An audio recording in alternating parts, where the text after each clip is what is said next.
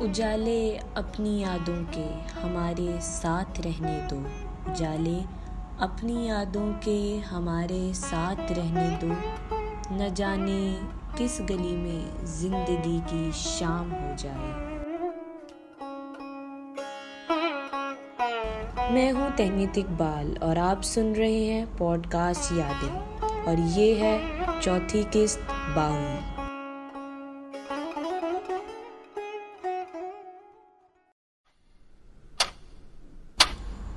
گھڑی کی ٹک ٹک پورے کمرے میں گونج رہی تھی۔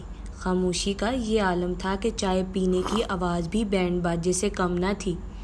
آصفہ جو کہ صوفے پر بیٹھی، سوتی کی بڑی چادر سے بار بار اپنے آپ کو ڈھانپ رہی تھی، وہ کچھ چھپانا چاہتی تھی۔ دائیں اور بائیں جانب آصفہ کے والدین بیٹھے تھے۔ دونوں بڑی بے چینی سے لڑکے والوں کے بولنے کا انتظار کر رہے تھے۔ آصفہ کا چہرہ بالکل سپاٹ تھا۔ نہ کوئی بے چینی، نہ کوئی گھبراہٹ جیسے کہ وہ رشتہ دیکھنے آنے والوں کا جواب پہلے سے ہی جانتی تھی۔ ہاں اس کے علاوہ اس کو کسی چیز کی پرواہ نہ تھی کہ اس کا وزن اس بار بھی انکار کا باعث نہ بن جائے۔ آصفہ میٹرک کر چکی تھی۔ اس کی عمر اٹھارہ سال تھی۔ قد درمیانہ تھا۔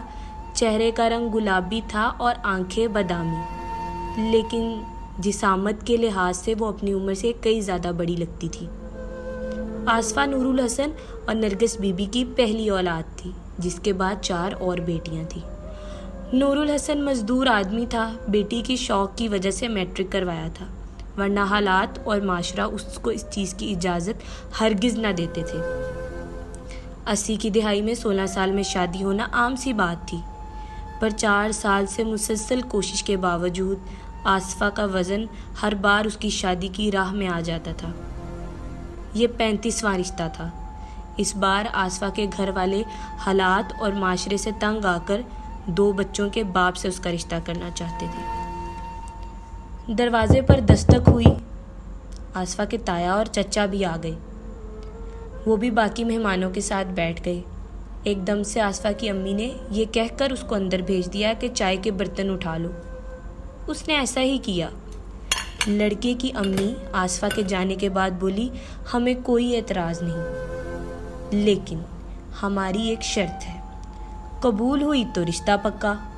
نور الحسن آہستہ آواز میں بولا، کیا شرط ہے آپ کی؟ اگلی بات نے سب کو حیران کر دیا تھا۔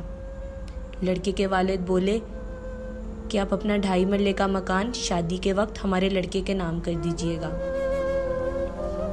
نور الحسن یہ بات سن کر چپ سا ہو گیا۔ نرگس بی بی حیرت سے سب کو دیکھنے لگی۔ یہ لوگ ان کی واحد جمع پونجی ان کا گھر مانگ رہے تھے۔ تایا فوراً بولے، کہ بیٹی کے لیے تو جان بھی دیں گے، یہ تو مکان ہے، آپ ہاں سمجھیں۔ نور الحسن، جو چپ ہو گیا تھا، بھائی کی بات سن کر بولا، ٹھیک ہے۔ آسفار اس کی بہن، یہ سارا ماجرا دروازے کے پیچھے سے دیکھ رہی تھی۔ آصفہ اپنی سوال بڑی نظروں سے باپ کے چہرے پہ کئی جواب تلاش کرنا چاہتی تھی، پر کچھ نہ ملا۔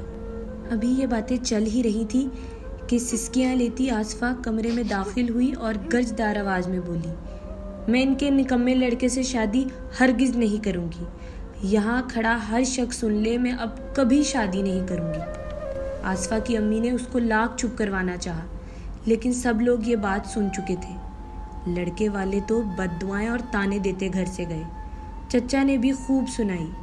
تایا نے تو نور الحسن کو مخاطب کرتے ہوئے یہ تک کہہ ڈالا کہ زیادہ پڑھانے کا یہ انجام ہوتا ہے۔ اس باغی کو زندہ دفن کر دو ورنہ ہم تمہارے لیے اور تم ہمارے لیے مر گئے۔ پچھلے پندرہ منٹ میں جو کچھ ہوا، وہ ناقابل فراموش تھا۔ نور الحسن کچھ کہنا چاہتا تھا، پر الفاظ کہیں گلے میں دم توڑ گئے تھے۔ آصفہ آگے بڑھی اور اپنے باپ کے گھٹنا پکڑ کر رونے لگی اور بولی، ابا، میں باغی صحیح پر تیرا بیٹا بن کر دکھاؤں گی۔ یہ لوگ تیری محنت کا ہاتھوں کی سختی نہیں دیکھ سکتے۔ یہ مجھے بیانے نہیں خریدنے آئے تھے۔ جو میرا اب خیال نہیں کر رہے تھے، وہ آگے کیا کرتے؟ میں سب کو بتاؤں گی کہ بیٹی ہونا ظلم نہیں، اور نہ بیٹی کا باپ اتنا مجبور ہوتا ہے کہ اس کو بیچ ڈالے۔ تب ان لوگوں کو تیری عزت کا کوئی خیال نہیں تھا جب اپنی بیٹی کو رنگ برنگے لوگوں کے سامنے جاتا دیکھتا تھا اور اس کی عزت نفس کا جنازہ نکلتا تھا؟ اب میں ان سب کا مقابلہ کر لوں گی، میرا بس ساتھ دیں نور الحسن آصفہ کی صدائیں سن کر رونے لگا اور بولا، کیا چاہتی ہو؟ آصفہ بولی، میں کام کروں گی، پڑھوں گی، آپ کی ذمہ داری آدھی کر دوں گی۔ نور الحسن بیٹی کو گلے لگا کے اس دن بہت رویا۔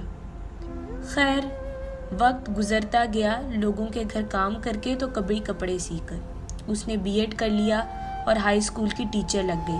آہستہ آہستہ تمام بہنوں کی تعلیم مکمل کروائی اور شادیاں بھی کر دی۔ پر افسوس، نور الحسن اس کی ترقی دیکھنے کے لیے دنیا میں نہ رہا۔ آصفہ جب بائیس سال کی تھی، خاندان کی قطع تعلقی وہ برداشت نہ کر سکا تھا اور یہ دنیا چھوڑ گیا تھا۔ نور الحسن جیسے باپ اور آصفہ جیسی بیٹیاں تیس سالوں بعد بھی اس معاشرے کا شکار ہوتی ہیں۔ لیکن وہ یہ نہیں جانتے کہ جس معاشرے میں عقل اور شعور بے حسی کے گھنگرو باندھ لیتے ہیں، وہاں تنہا غربت نہیں ناچتی۔ بے بسی ناچتی ہے، ضمیر ناچتے ہیں اور انسانیت ناچتی ہے۔ ہر بیٹی آصفہ اور ہر باپ نور الحسن نہیں ہوتا۔ یہ تھی پوڈ کاسٹ یادیں اور آپ سن رہے تھے ہماری چوتھی قسط باغی۔ ہمیں ہمارے انسٹاگرام پیج پہ ضرور فالو کیجیے گا، ایٹ دا ریٹ یادیں پوڈ کاسٹ ملیں گے نئے میزبان اور نئی کہانی کے ساتھ اگلے ایپیسوڈ میں۔ تب تک کے لیے اپنی میزبان تہنیت اقبال کو اجازت دیں۔ اللہ حافظ۔